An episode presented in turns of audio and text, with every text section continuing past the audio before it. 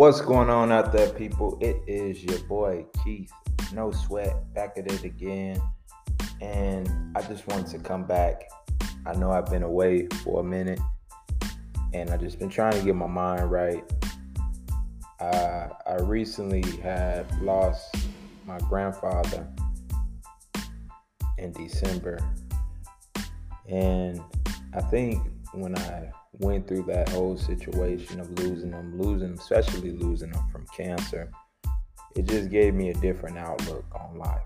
It gave me a clear vision as to what I need to get done. It was a lot of words that were exchanged and that he gave me before he left uh, that was personable just for him and I. And it was funny because whenever he was telling me these things, I didn't realize that he was going to, you know, leave within the next ten days after that conversation.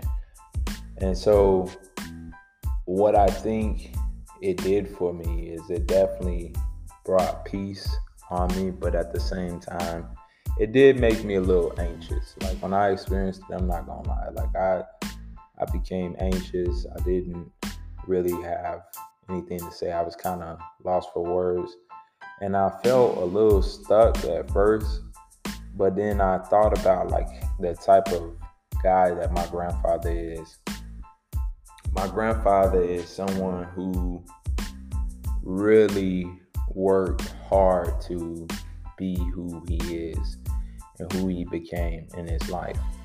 And so when I reflect and I look at all the different things that he had to overcome during the civil rights movement, all the way down to uh, the forming of the unions in Chicago as a construction worker, all the way to moving his family out of the Greens, the projects of Chicago, it just really became full circle as to the things that he sacrificed in order for me to be here, in order for my father to be here, in order for my aunts and my uncles, my grandmother.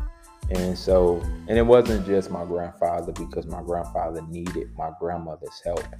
And I think that that was one of the things that they showed me. Um, you know, we are always, we're looking at relationships, and we're always trying to figure out, all right, hey, what's the best example of a good relationship, or what does a good relationship look like?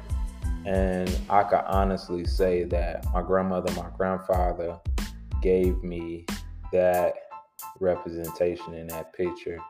And it might have not been perfect, you know, because nobody is perfect. Nobody in this world is perfect. But one of the things that it did teach me and show me is that my grandfather showed me the love that he has for my grandmother, that it was unwavering love, forgiveful. Uh, my grandmother also unwavering, unwavering, unwavering love and forgiveful. Uh, just they just they forgave each other, and I think that that's one of the biggest things that I took uh, from their relationship.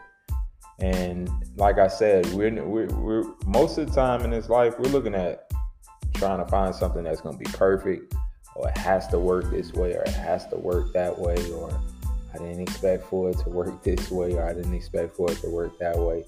And I think them being patient with each other, moving from out the worst part of Chicago and really helping the next generation, which would have been myself. I was the first child within the generation, uh, to just give me a better opportunity in life.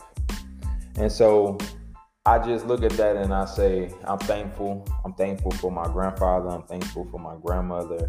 I'm thankful for just them instilling great things in me, making me the man that I am today.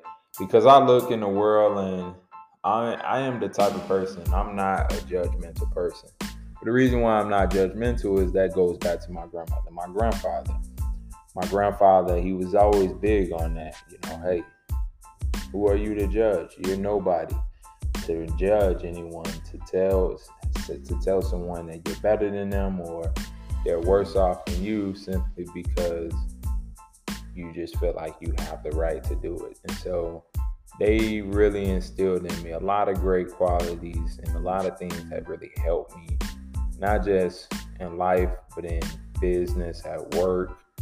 It just helped me see see the world from a different point of view. And I think that that's why I'm able to navigate and move, and a lot of things I can experience things and I'm able to overcome them and get over them, because I know that nothing stays the same. And so the worst part of it is being patient. And I wouldn't say that it's the worst part about it, but you have to develop some type of patience, especially when you're trying to accomplish something, whether that's achieving a career goal or whether that's a relationship goal. Maybe it's love, and maybe you found someone and you're just like, I'm done looking. Uh, that's always a great thing, you know, when you can really step back away from this crazy dating market. And so I just wanted to come to y'all and talk to y'all real quick and give y'all a podcast. And I'm going to start podcasting more. I know that I said that um, I was kind of taking a break away from it. I like that uh, Spotify and Anchor dot F M have now incorporated videos. That should be cool. Uh, they have not incorporated live videos. That'll be even cooler whenever they can incorporate live videos, where it can record me doing a podcast and also taking the video. Then I feel like they'll be in their bag. But nonetheless, it is a cool feature that has been put within the software, and I'm just ecstatic to be able to be a part of this uh, great buildup of such a great company. And I've been podcasting for over a year now, coming up on two years, a year and a half. And so it's been really cool. And um, and it's funny because I, I I started podcasting and I didn't go out and I didn't create. I created a YouTube, but I wasn't, I was never really big on YouTube. I was never really into YouTube. And that could change going into the future, especially because YouTube is such a unique uh, platform.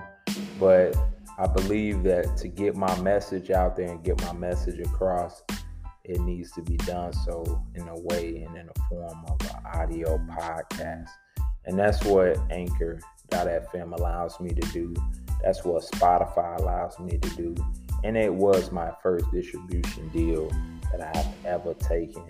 My second one was with Amazon, where I released the book, My Comfort Zones Made Me, by Keith Benas Junior You can find it on Amazon today.